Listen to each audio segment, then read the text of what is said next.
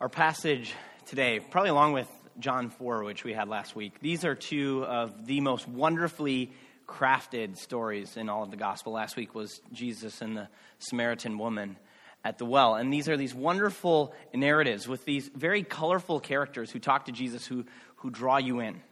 Whether it's the Samaritan woman at the well and the repartee back and forth that she has with Jesus, or this man born blind who uh, talks back to the Pharisees in a way that makes them quite upset. These are compelling stories filled with compelling characters, and they have much, much to teach us. And so there's three things, just three aspects that we're going to look at in this story. And, and in the interest of time, Eric didn't read the entire 48 verses of chapter 9. But most of the story is going to be woven throughout what I'm going to go on to say here. And so we, we're first going to look at what we learned from the Pharisees and the disciples. This is really the negative, the what not to do lesson from this passage. And then we're going to see what we learn about really genuine Christian character from the man born blind. And lastly, what does this story reveal to us about the character of the God that we see in Jesus? So, first, the cautionary tale from the Pharisees and the disciples. Second, the, the positive lessons that we have to learn from the man born blind. And lastly, the revelatory lessons that we have about Jesus. So, are you ready? Yes, there we go. Okay, that's, that's, let's go. This is, you know, a little more interactive than we normally are comfortable with, but, but that's okay. All right, so let's go. So, first, what not to learn from the disciples and the Pharisees. The, the disciples and Pharisees both have something in common in this passage. And that thing that they have in common is they both see a connection between sin and the man born blind's predicament. In verse 2, Jesus is leaving the temple. After he's had, in, in chapter 8, uh, Jesus almost gets killed. Um, that's, that's kind of the, the, the punchline. There's this very heightened tension, and, um, and, and the religious leaders pick up these stones. They're going to kill him, but Jesus is able to just walk out. So it's just been this incredibly intense, almost life ending showdown that Jesus has had. And so he walks out of there and, and he walks out of the temple, and Jesus notices this man born blind. And his disciples, they, they notice this man too. And so his presence leads them to ask Jesus a question. They say, Rabbi, who sinned, this man or his parents, that he was born blind? So that's the disciples' question. What's the connection between someone's sin and this man's, uh, this man's predicament? And later on, after he's regained his sight and he's had this very tense uh, and contentious back and forth with the Pharisees, uh, they reviled him, it says, and then they said, You were born in utter sin. Meaning the fact that you were born blind means that you were born a vile sinner. And so, what the disciples and the Pharisees have in common is that both of them want to draw a clear, straight, bright line between this man's physical condition and sin. And sin in this case is that someone has broken the moral law, someone has broken God's law. And so this man is blind because someone did something bad, and he is being punished for it. The disciples want to know who broke the moral law so that God justly punished him by making him be born blind. Was it his parents or him? And the Pharisees don't even ask the question. After they have this conversation with him, they know the answer. It was his fault. He was born in utter sin. He's to blame for his former condition. So, in the minds of the disciples and Pharisees, there's a direct connection between physical disability and one's moral culpability. And while it's crass, you know, as we read this, we go, why, why are they asking this question? It, it makes sense because all of us want to know the answer to that question why? Why? Why is the world the way it is? Why do some people suffer? Why do bad things happen? Why are some people born and face, you know, severe difficulties? Why does tragedy strike some people and not others? There has to be an answer. It can't just be bad luck or blind fate. There's something terrifying about a universe in which stuff like this just happens and there's no rhyme or reason to it. And so, one answer to that why question that's been popular throughout the ages is it's the person who it's happening to, it's their fault. they did something to deserve this. Blame the victim. If you read the book of Job, it's basically what Job's friends, you know, his quote unquote friends, his companions did. They were looking for various ways to hold Job accountable for the litany of horrible things that had happened to him. That's the ancient concept of, of karma. That suffering in this life is the result of misdeeds that one has committed in a past life. It's even in the Ten Commandments. You know, God says that God will punish the sins of parents to the third and fourth generation. And so we want to understand why this world is so full of suffering and brokenness, and it is so much easier if we can put the blame on someone. And if you're a religious person, this can also help us take blame off of God. It's not God's fault. He's right in doing to this person what's happened to them. He was right to let this happen to this man because either his parents sinned or he sinned. Now, this idea, and he's born blind, so the fact that it's this man's fault is kind of perplexing because what could he have done before he was born in order to merit being born blind, to be punished for his sin? Uh, but there were some ideas about why this or how this could happen in the ancient world. There were those who, who followed Plato and had this idea in the pre-existence of the soul, and so your soul uh, pre-exists. Uh, your it's basically instantiation in your body when you're born, and so your soul was out there, and then you're born, and your soul and your body come together. Uh, so somehow your soul, in, in its pre-existent state before your birth, did something bad. It's sin, and so that merits God's punishment after you're born.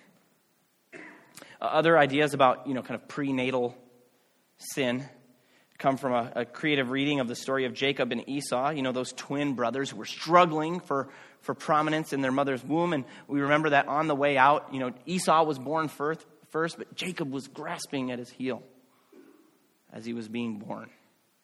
And so there's this idea that, that there's some kind of moral agency that even, you know, unborn children have for which God can hold him or her to account. And unfortunately, this link between sin, disability, and suffering, it, it has not been left in the you know, theological scrap heap of history. Not even by Christians who ought to know better. As I was reading for this passage, I read this article that was written by a woman who, she's a Lutheran pastor now. And she was born with only one arm. And her parents were very faithful church going people. You know, these were good church going folks. And so, uh, shortly after she was born, they brought their beautiful one armed baby daughter to worship with them. And after the service, a, a woman confronted her mother and said that God was punishing her, or she was punishing her husband, or some combination of them for something they had done by giving them a daughter with one arm. Where you go, where did these people come from who would say something like that? And you know, when a disaster strikes, you can be sure that some televangelist type will rush to the scene to put his foot in his mouth.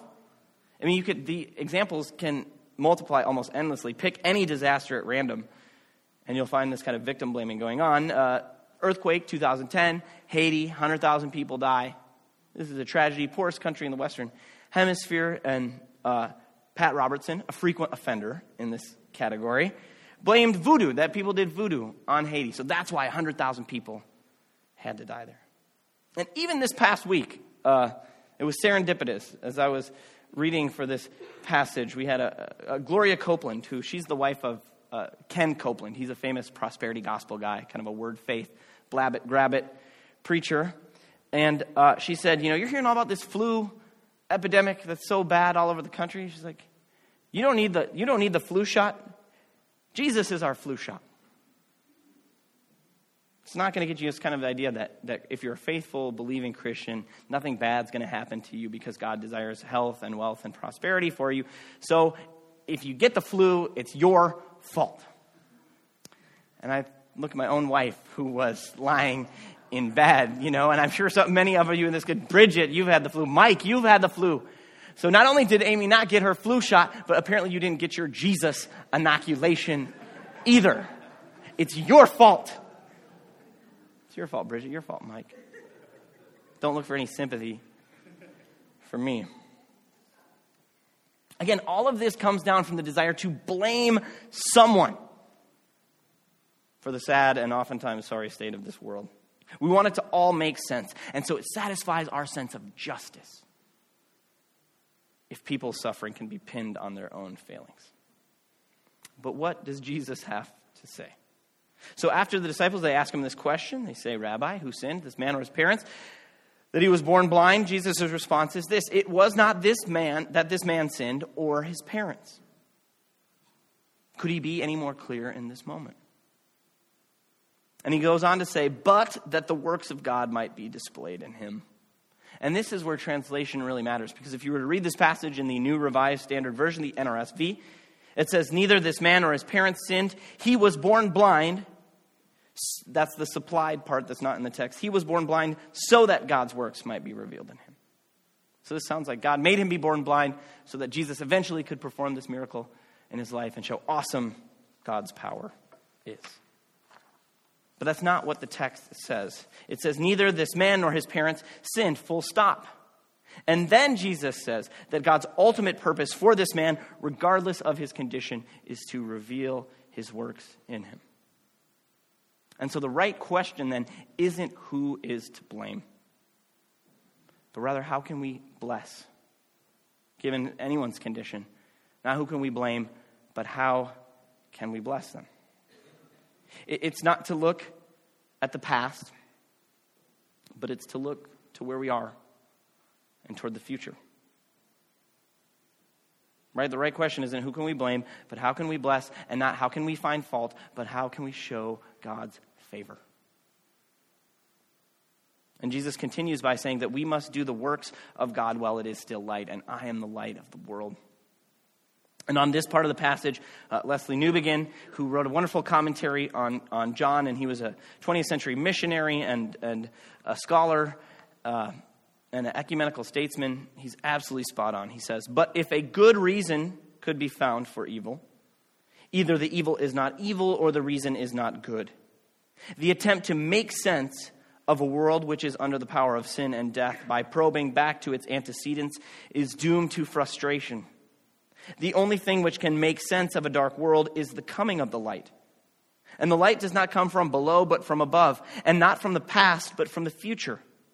We can make sense of a dark world only by allowing the light to come in, by turning to the light, and by believing in the one who comes as the light of the world. This is the work of God.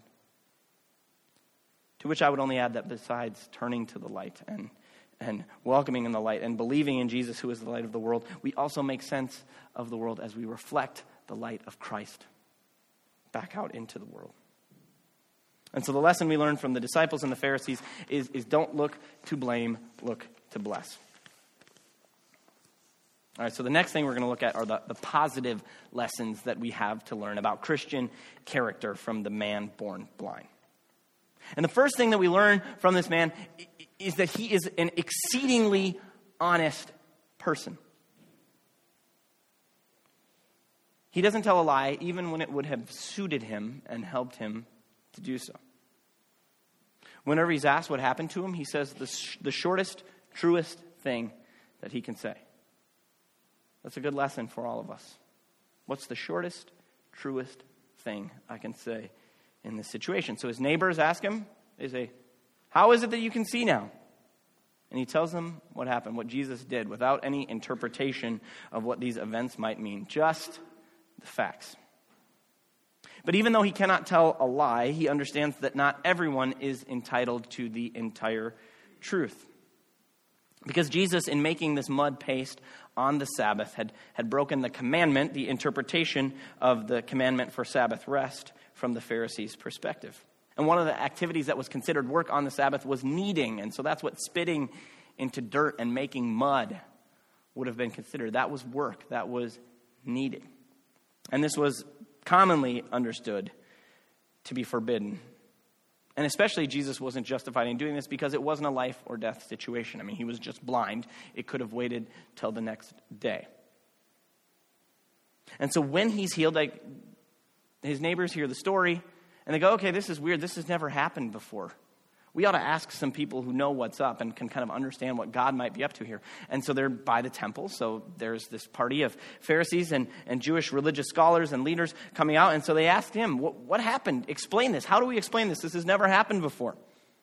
But this man has been sitting, begging by the temple gate. Surely he's heard the commotion. He's aware that Jesus was almost stoned. And so he knows that this is not a fair investigation. This is a tainted investigation into what has happened. And so when they ask him what, how he was healed, he doesn't include every little detail. He says, Jesus put mud on my eyes, and I washed, and I see. He didn't include that earlier detail about Jesus is the one who made the mud and then put it on his eyes. And I think that this is a very telling omission. This man understands that those who the chapter before were about to kill Jesus are not entitled to information that they can use to hurt him.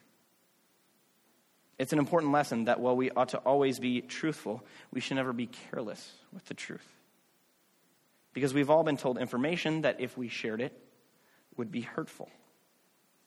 Like, oh, how was the show? Uh, yeah, he said your band was terrible.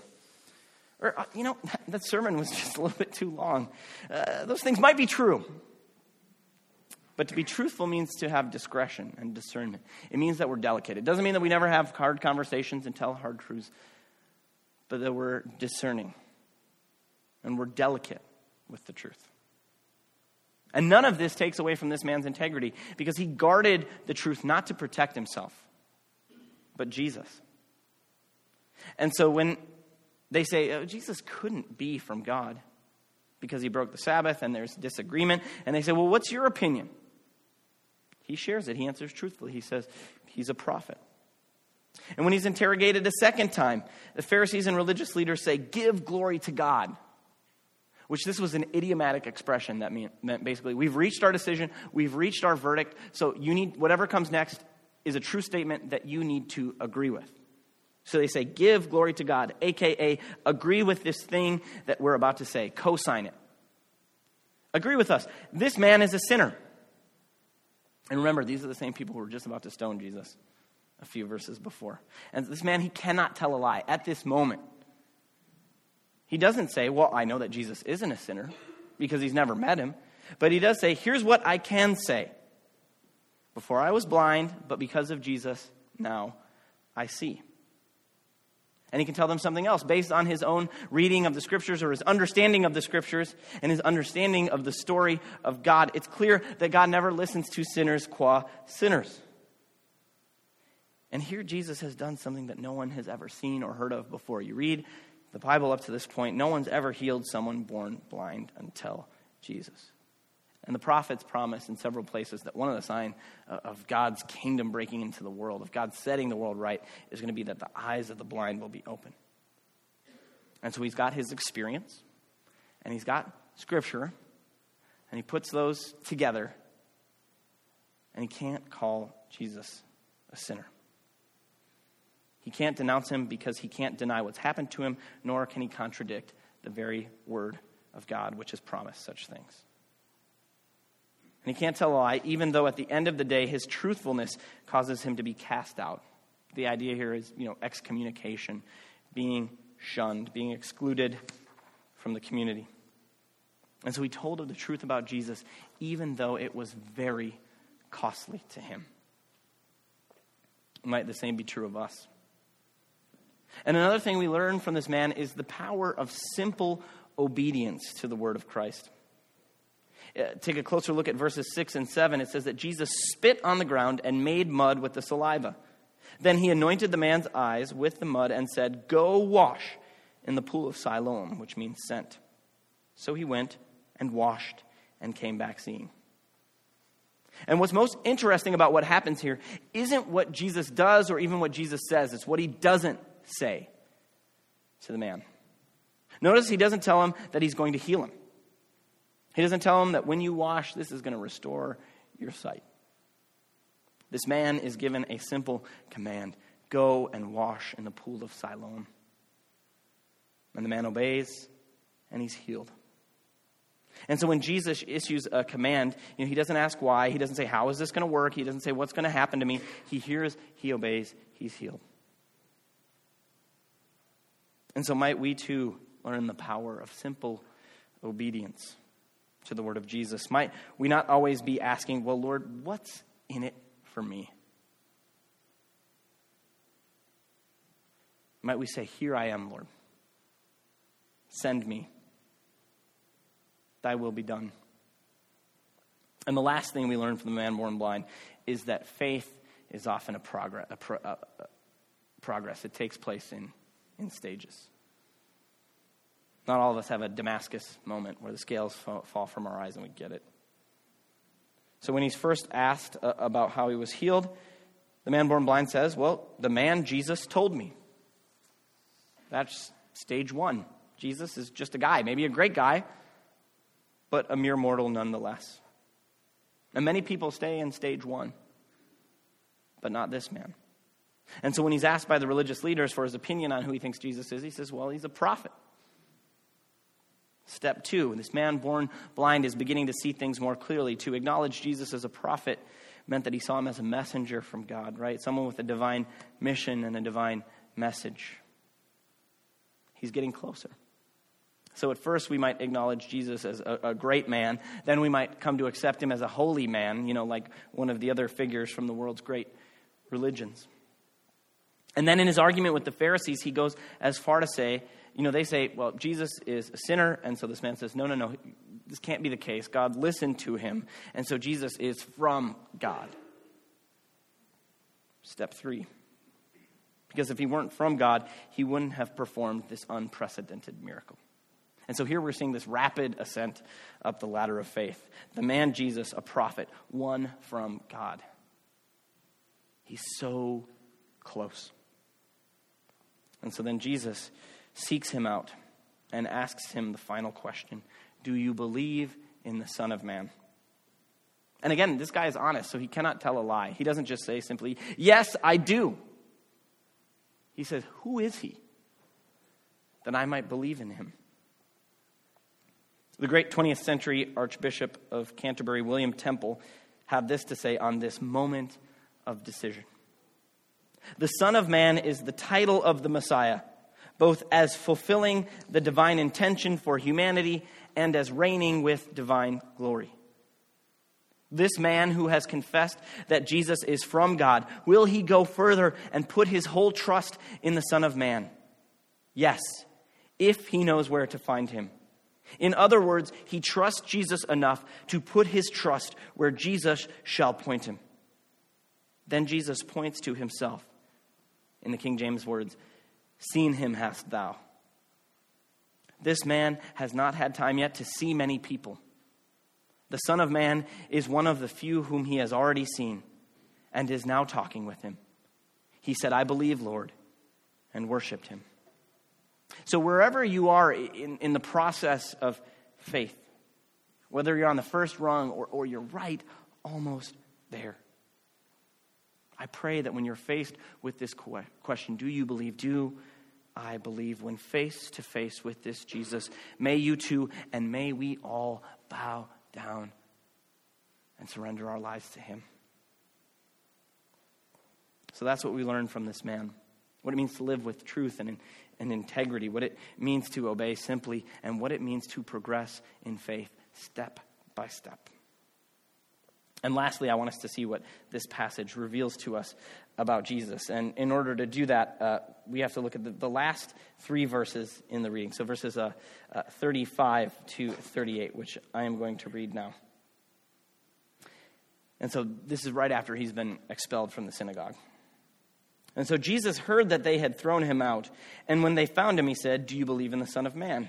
Who is he, sir? The man asked. Tell me so that I might believe in him. And Jesus said, You now have seen him. Fact, he is the only one speaking with you. And the man said, Lord, I believe. And he worshiped him. And so there's three beautiful things that we see about Jesus in this passage. And the first one is that he notices the hurting. When Jesus left the temple, after facing this hostile opposition, men ready to hurl stones at him and crush him to death, immediately after that, when Jesus left the temple, what's the first thing that happened? Verse 1. It says, Jesus saw the man who was born blind. Wherever people are hurting, Jesus sees them. It's a beautiful Savior. Second, Jesus seeks the outcast. So immediately after he is cast out, Jesus hears about it and he finds him. Again, William Temple. The man who is driven out by the Pharisaic court is not left to wander as an outcast. Jesus found him. The man did not find Jesus, Jesus found him. That is the deepest truth of Christian faith. Jesus found me. Our fellowship with him is rooted in his compassion. As we said in our, or we heard in our words of encouragement earlier, the saying is true and worthy of full acceptance. Jesus Christ came into the world to save sinners. Jesus found me. Amazing grace, how sweet the sound that saved a wretch like me. I once was lost, but now am found, was blind, but now I see. That's John 9, right there. And here's the last thing we, we, we learn from our passage about Jesus He is worthy of worship. When the man learns who Jesus really is, he falls down at his feet. And so when we think about worship, it can kind of be a strange thing sometimes to, to think about and talk about. Why do we sing songs to and about the sky? You know, uh, is worship just music? Is it the whole service? Well, what does it mean to worship? Well, here's a definition of it right here. Worship is falling down at the feet of Jesus in utter awe and gratitude because of who he is and what he's done. And so when we understand just who Jesus is, that he sees the hurting, that he takes what's broken and sees it not as something he has to explain away, but as the raw material for showing the glory of God, that he brings light to darkness, that when we've been rejected and cast away, he comes and finds us and welcomes us into his presence. When we understand all that, we are so utterly overcome that, you know, raising our hands or our voices or offering our hearts or our praises or our prayers or our money or our lives seem like nothing at all. Worship simply means that He is worth it. He's worth everything. And there's nothing that I can add to that. In the name of the Father, and of the Son, and of the Holy Spirit. Amen. Please pray with me.